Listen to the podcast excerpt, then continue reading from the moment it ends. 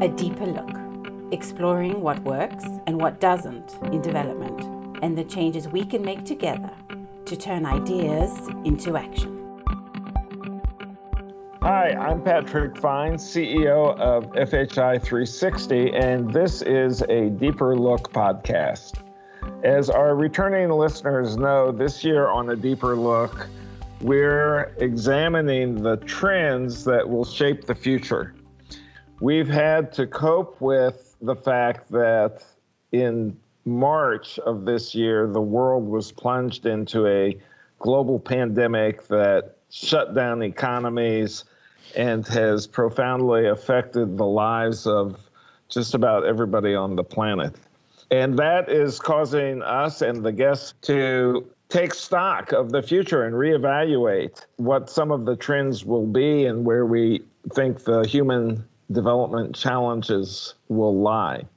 In this episode, I have the great opportunity to speak with Andrew Spindler. As president and CEO of the Financial Services Volunteer Corps, Andy leads and oversees FSVC's work to help build sound financial infrastructure needed to support job creation, economic growth, and a better quality of life in emerging market countries, in developing countries. Andy has been with FSVC since 1993. So, Andy, as uh, the leader of the Financial Services Volunteer Corps, you've had the opportunity to work in developing countries all over the world for the last nearly 30 years. So, I'm sure that you have many insights into the challenges and the evolution of financing for development over the last three decades. Financing for development is the critical component to getting things done, but often I find within the development community and within the development dialogue gets overlooked or doesn't get the attention that it really requires. Thank you so much for being here today.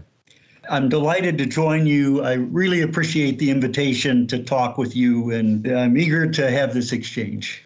Andy, I know that you have a PhD from Princeton, and that before joining and taking the helm of uh, FSVC, you were at the Federal Reserve for many years as a senior vice president at the New York Federal Reserve, and prior to that in banking. So you you come to this from a life of a banker. Let's start with you telling us a little bit about FSVC.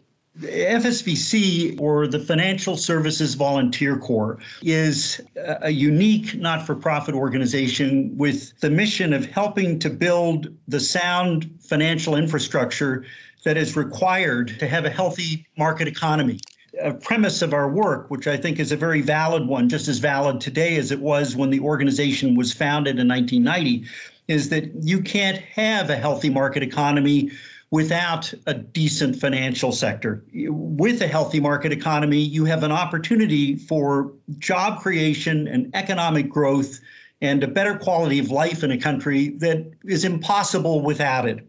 What a, a healthy financial sector can do is it can facilitate all of the financial flows that are essential to run day to day businesses, whether small or large, to provide a repository for savings of ordinary people as they go about their lives and try to think of the future. It provides the, the plumbing, the payments infrastructure that is essential to keep an economy moving.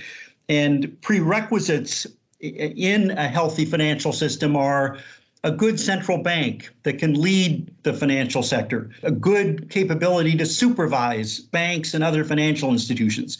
You need a healthy banking sector that can lend in a responsible arm's length way to creditworthy individuals and enterprises to fuel the economy. You need capital markets that can also fuel the growth of, of companies as they need capital to support their growing operations. And you need a payment system, kind of uh, envelops all of these other institutions. And there are lots of other components, but those are the core ones. And over the years, FSVC has focused in a demand driven way on building these key pieces of infrastructure that are necessary to make a financial sector and an economy work smoothly. A key part of our approach is demand driven.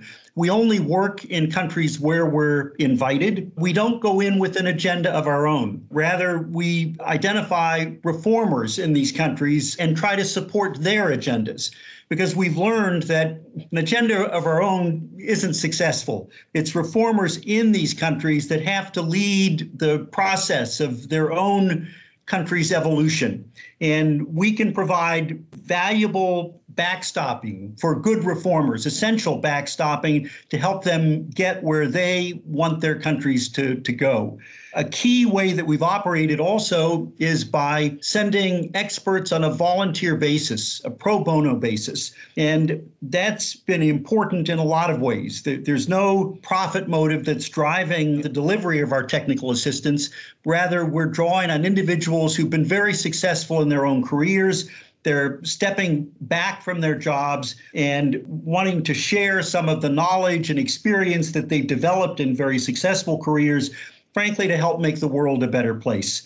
And that kind of honest motive is quickly perceived by most counterparts, and it tends to lead to a bonding and trust practitioner to practitioner that facilitates the delivery of very effective assistance. So we, we've now worked in 60 countries over the last 30 years, uh, basically true to that model. Well, you used a very important word there, which is trust. And what we have found is that a key ingredient for effective development work and any kind of effective professional collaboration is trust. Now, you joined FSVC in 1993. In 1993, I was working on financial sector reform in Uganda. Uh-huh. And what we were trying to do at the time was to create effective bank supervision at the central bank, so supporting the central bank to develop its capacity to supervise private commercial banks, because at the time there were no commercial banks in Uganda, they were state owned banks. So we were working with the government of Uganda to establish the infrastructure for the financial sector, which included establishing a stock exchange. So yeah. working on capital markets as well.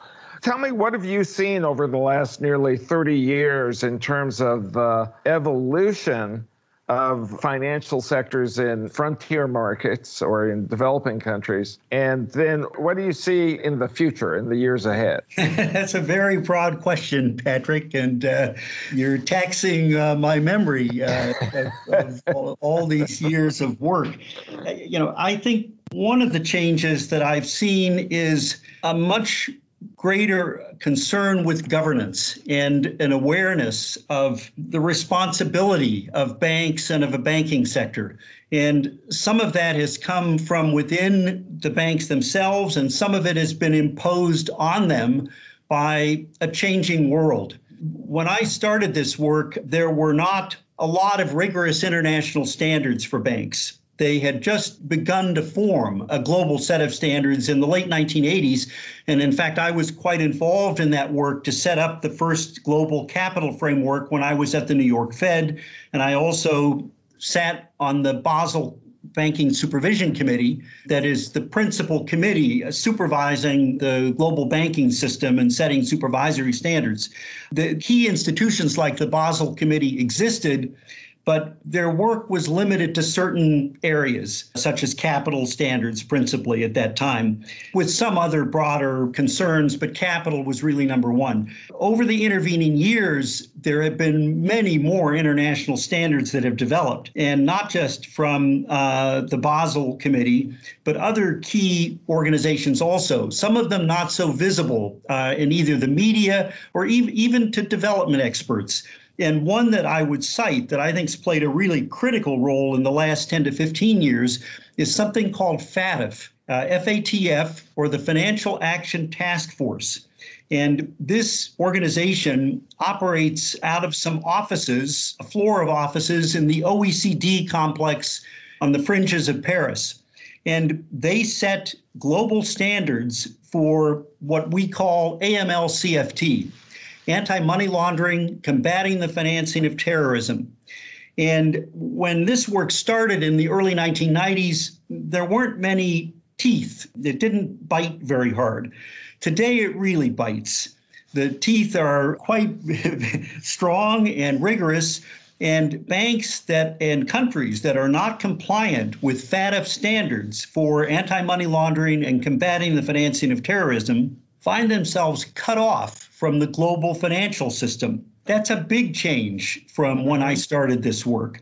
And that's both a valuable tool for someone like myself in development and others like me, because we find that the counterparts in financial sectors in developing and emerging market countries are more incentivized than they ever have been in the past. They will be reduced to irrelevance if they don't meet these global standards.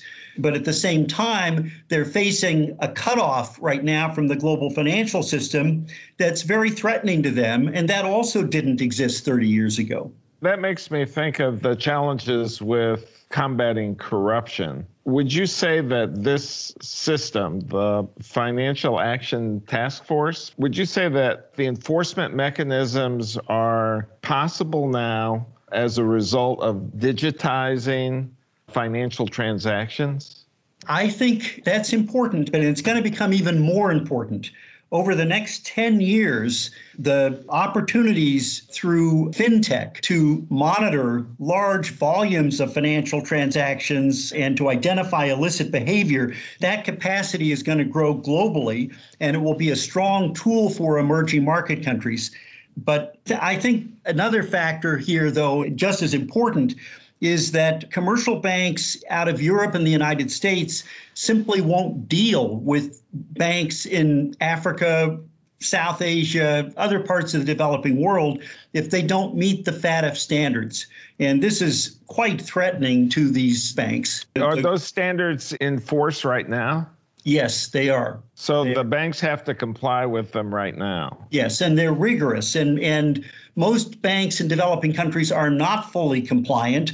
Most countries are not fully compliant. And an, another fact in this system is that FATF now does mutual evaluations that are conducted on every major country in the world today on a schedule of uh, a certain number per year. And if a country performs poorly on a mutual evaluation, then it's likely to see its access to the global financial system uh, severely curtailed, if not cut off, with uh, with profound implications for capital flows into that country, for the development of uh, key economic sectors, say sectors that are involved in imports or exports.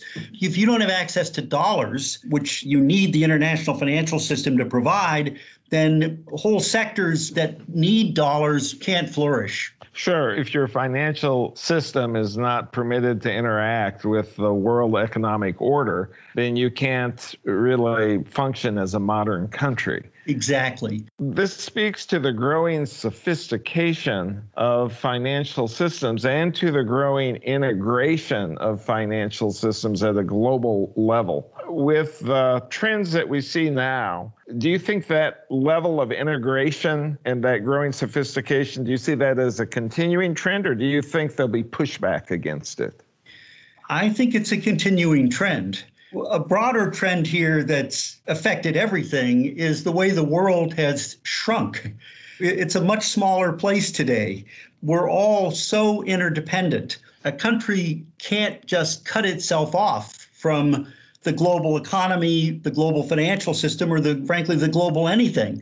The pandemic is evidence of that. It's not just disease that can flow rapidly around the world in a, almost a matter of minutes or days, but information flows, financial flows. The speed of communication has accelerated so much over the last 20 to 30 years. And the cost of being cut off is higher now, also. I can see that no country is going to want to be cut off from the global financial system. But at the same time, I do see politics developing in many countries around the world, moving in a direction that puts more emphasis on sovereignty.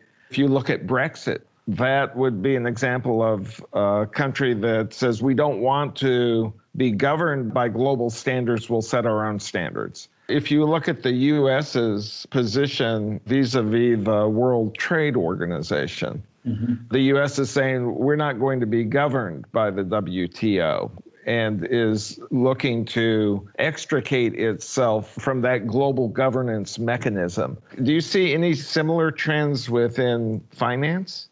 One result of stronger AML CFT standards in just the United States has been the imposition of very large fines on American banks and other large banks operating in the United States if they violate our AML CFT rules or if they violate U.S. sanctions. Some of them have been as large as five to ten billion dollars on a bank. Virtually every major bank you can think of has suffered fines in the billions of dollars for various things, but noncompliance with AML CFT, noncompliance with US or international sanctions, those are key reasons why banks have suffered these fines. When these banks then look out at, say, sub Saharan Africa or South Asia and evaluate their correspondent banking relationships, which are the links that these countries have to dollar clearing in the United States, to the global financial system, they lose interest very fast. The financial benefit of those relationships is small compared to the risk of another gigantic fine. So most of the large banks have very quietly pulled back from emerging market countries in their international financial dealings.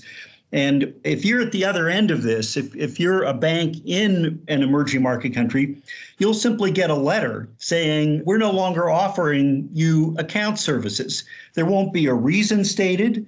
There won't be any discussion of what you need to do to restore those relationships.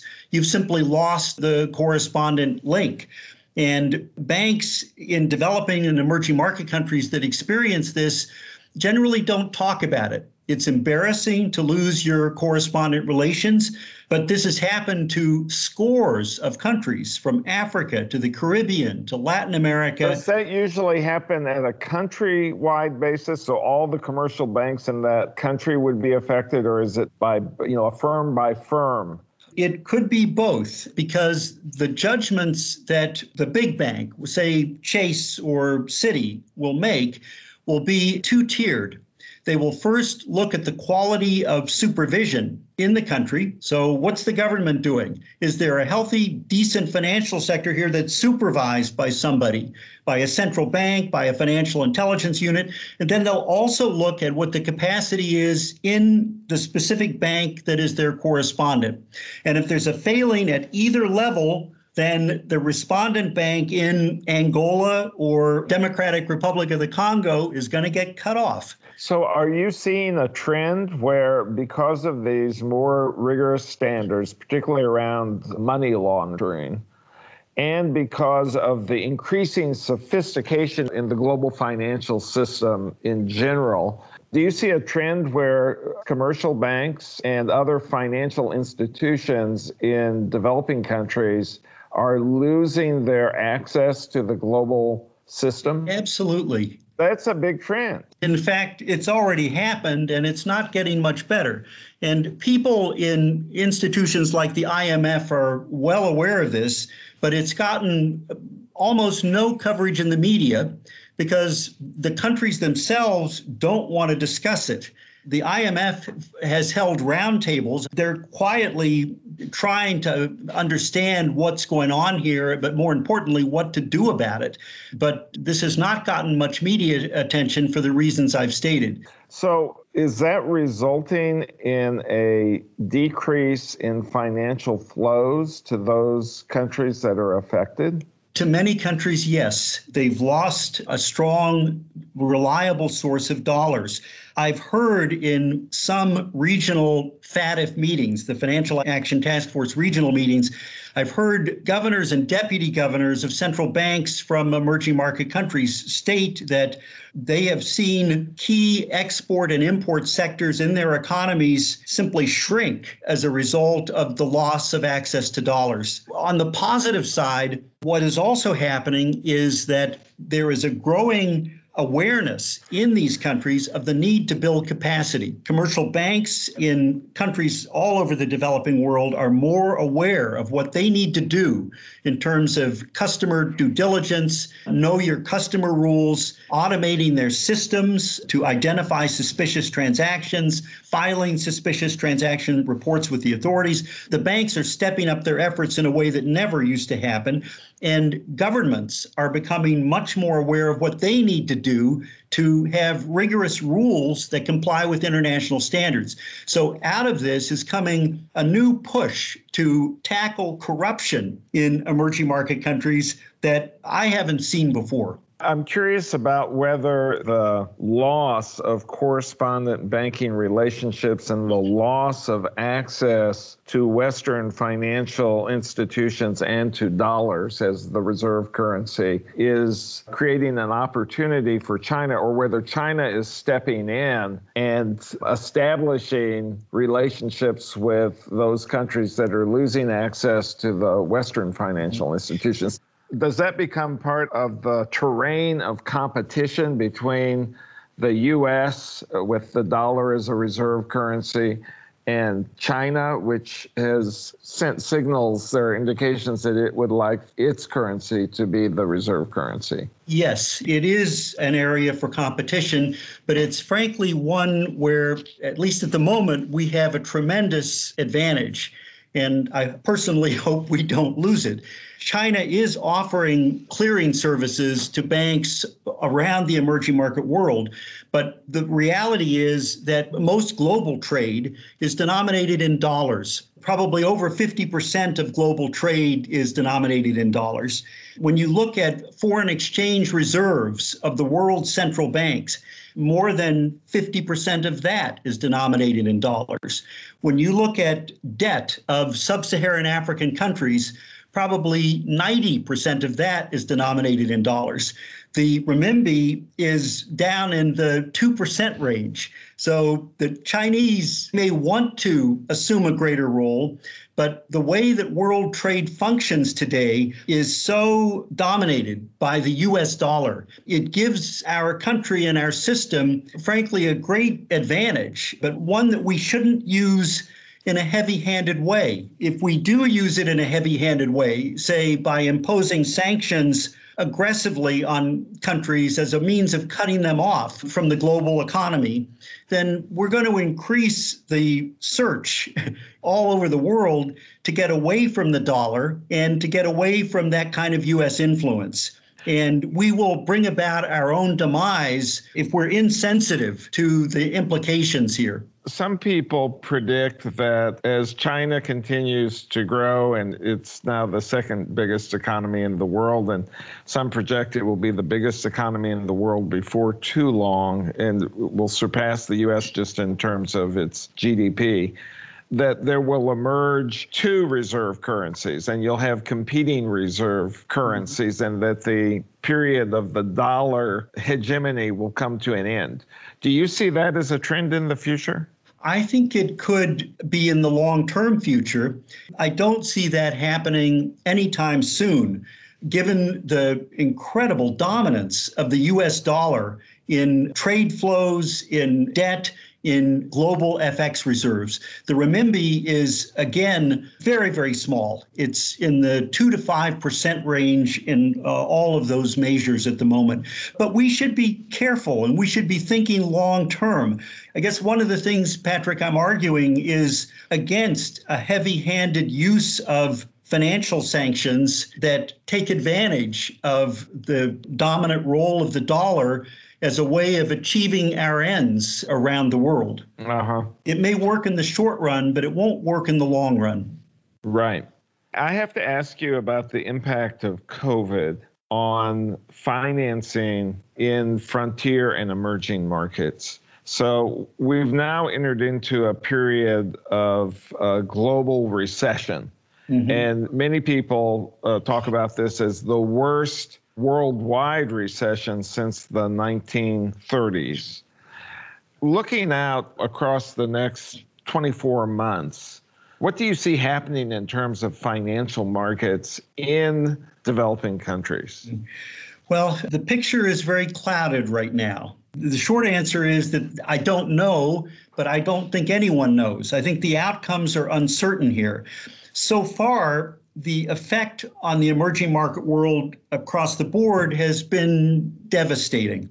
For this year, the IMF projects a decrease of more than 3% in the GDP growth rates of emerging market countries.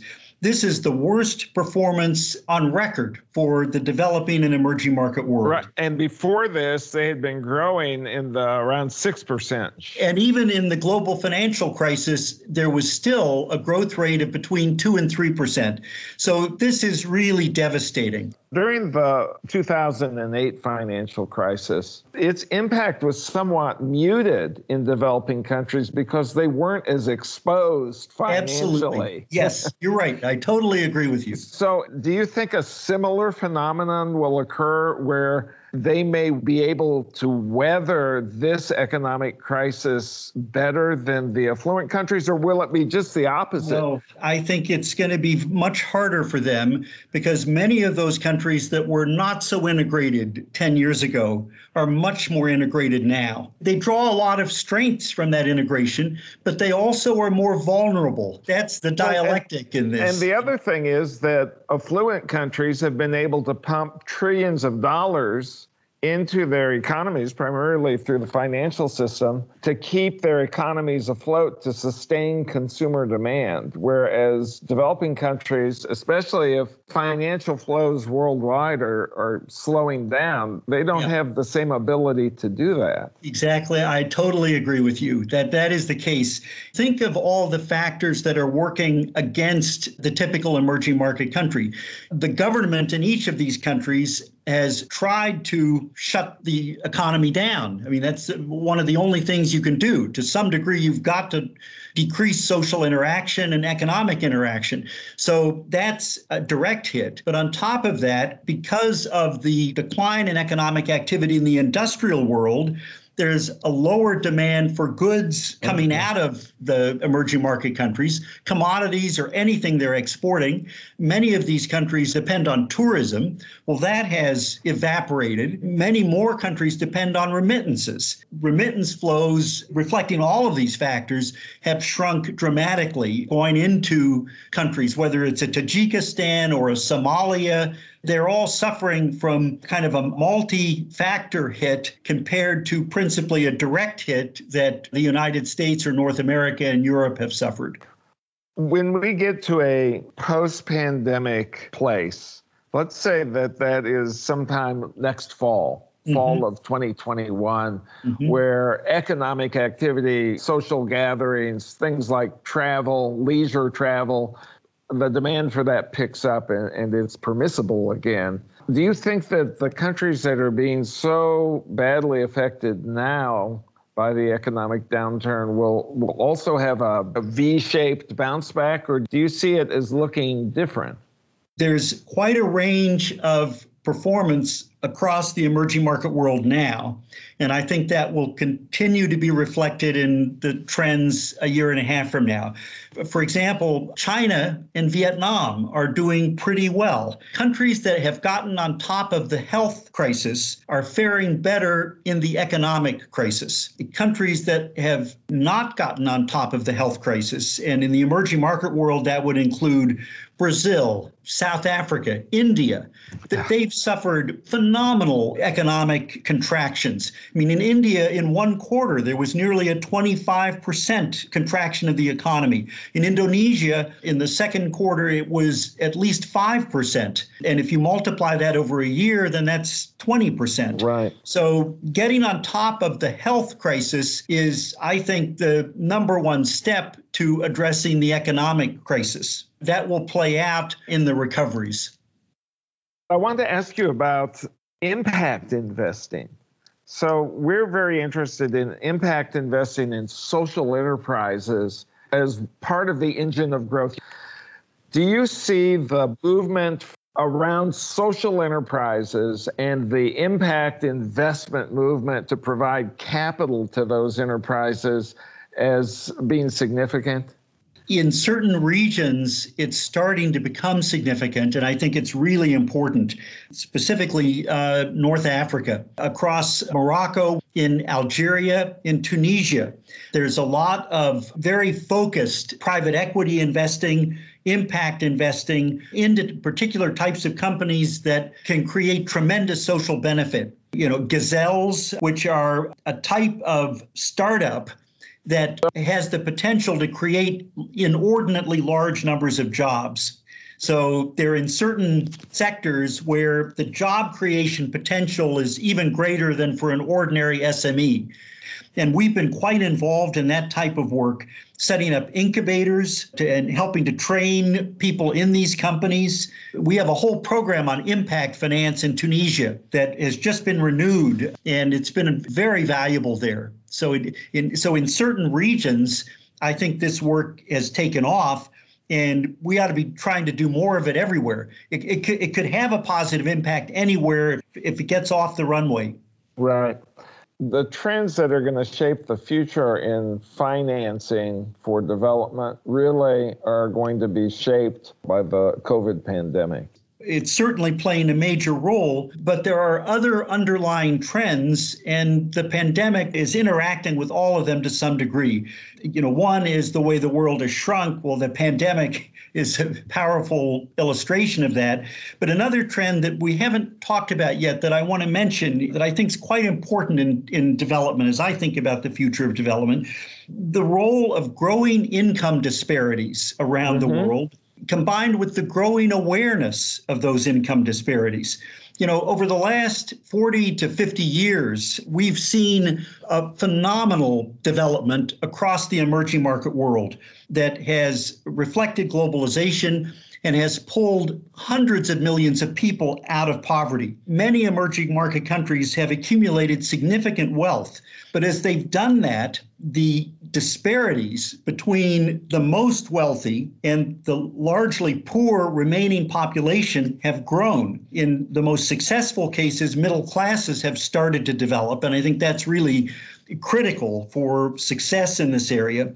But the income disparities are growing awareness of that in each of these countries is growing, and the income disparities tend to be occurring within countries, not across countries. We see it in the United States, it's just as visible in China or in almost any country where FSVC is working. Andy, I wonder if that is more impactful in a country like the US, where you've had a middle class You've had a history of upward mobility, and now the evidence, and I think people's lived experience shows that upward mobility has slowed down and that income inequality has grown. Versus a developing country where they haven't had a middle class, they've had an elite and they've had the, the population, the mass population, which is mostly poor.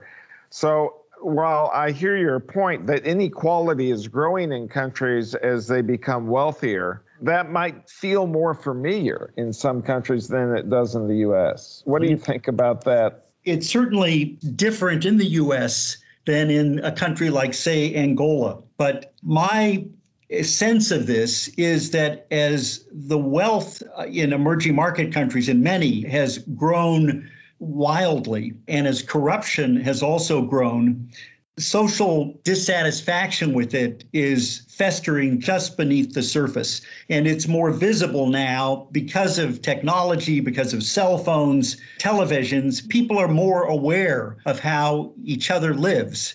I think there is the risk of social and political turmoil, really fundamental destabilizing unrest in a lot of countries if inclusive economic growth is not focused on and created. In Africa and in the Middle East, if we don't see more job creation, because of the demographics of many of these countries, the number of millions, of tens of millions of people who may not have jobs over the next 10 to 20 years is a recipe for disaster. Do you and, think that the COVID downturn could be the spark that sets off that explosion? Well, it's exacerbating the factors here because job loss is very great in most emerging market countries right now.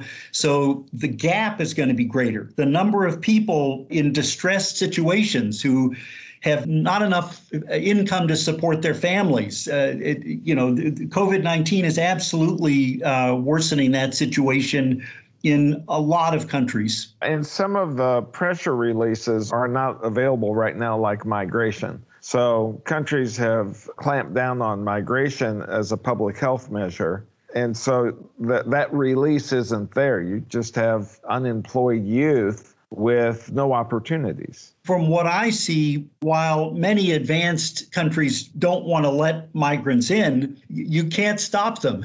This is just human will to want a better life. And if you see a better chance, a better opportunity, you'll start walking, you'll swim, you'll risk your life to try to help your family. And I think the migration trends will continue part of the solution has to be capacity building in developing and emerging market countries themselves, not putting up barriers around our own more highly developed economies to try to keep these people out. What needs to be done to try to make the quality of life better that will cause them to want to stay in their own countries, which for every other reason they probably would prefer.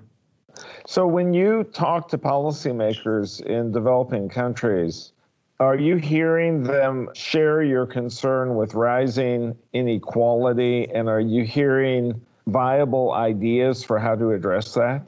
I can't tell you that in every case, in every country, we are, but in some we are. And our mode of operation is to try to identify reformers in countries that really, in a courageous and thoughtful way, are trying to lead their countries forward. And we certainly have found individuals like that in a number of the countries where we're working. And we always have. I can think of specific individuals, whether in Russia in the 1990s or early 2000s, or Egypt after the Arab Spring. Most of these countries have a certain number of reform minded leaders who really are committed to trying to help make their countries more functional with more jobs, more opportunity for their citizens. And they would do anything to achieve that. So, one of the trends we've seen in this country and, and I think to some extent in Europe is a move by business leaders to rearticulate the role of the private sector or the role of commercial businesses in their communities. And last November, the Business Roundtable in the US uh, published sort of a manifesto that businesses needed to be concerned with stakeholders and not just shareholders, and that uh, because of environmental concerns, because of these social equity concerns uh, that you've mentioned, and also because of their bottom line, in order to be a sustainable and prosperous business, that they have to look beyond shareholder interest to what they termed stakeholder interest, which was defined as the interest of the people in the communities where they operate. Do you see any of that thinking in the developing countries where you're working? And what's your view? There's a pretty lively debate in the U.S. right now around stakeholder versus shareholder interests. It's a very good question, Patrick. In some ways, I think our own country is an extreme case. I think we've practiced what you would call shareholder capitalism in almost an extreme form over a period of decades where companies, banks at the head of the list, but not limited to banks, have been obsessed with this quarter's profits. You know, what are we going to show this quarter with relatively little regard for their longer term prospects and the broader social impact, even the impact they have on their own markets, which are their bread and butter for the future. I, I don't see that same form of capitalism ingrained in the emerging market countries where we're working, but there's a lot of work to be done. And a lot of it has to come, I think, outside of the corporate sector in these countries. One area of work that we're doing at FSVC, and I know at FHI 360, you're also working on this, is helping to develop civil society organizations that can be a check to make sure that social concerns and social development issues are incorporated in government agendas and private sector agendas. And I think that's an important area of work that, that needs to continue. Another factor I would cite is governance. So much hinges on how banks and other private sector companies govern themselves. We do a lot of work in strengthening corporate governance in the emerging market world. So I think that's important. Getting the right agenda in government also that is focused on more transparency, better public financial management. All these things have to work together. You've noted that in um, many of the countries where where FSVC works that you don't see the same extreme practice of shareholder capitalism that we have here in the US. I wonder as private investment increases and as you have equity and loan capital going into countries establishing new industries and investing in industries if we're not just exporting that view of you know being driven by quarterly profits and having the incentives that drive management really linked to that more extreme form of shareholder capitalism and, and returning high yields mm-hmm. to those equity holders. Do you see that at all, or do you think that the cultural environments and the existing structures are strong enough to resist that? I think there's a risk of that. So much of the developing world looks to the US model as an ideal. There is a desire to copy us.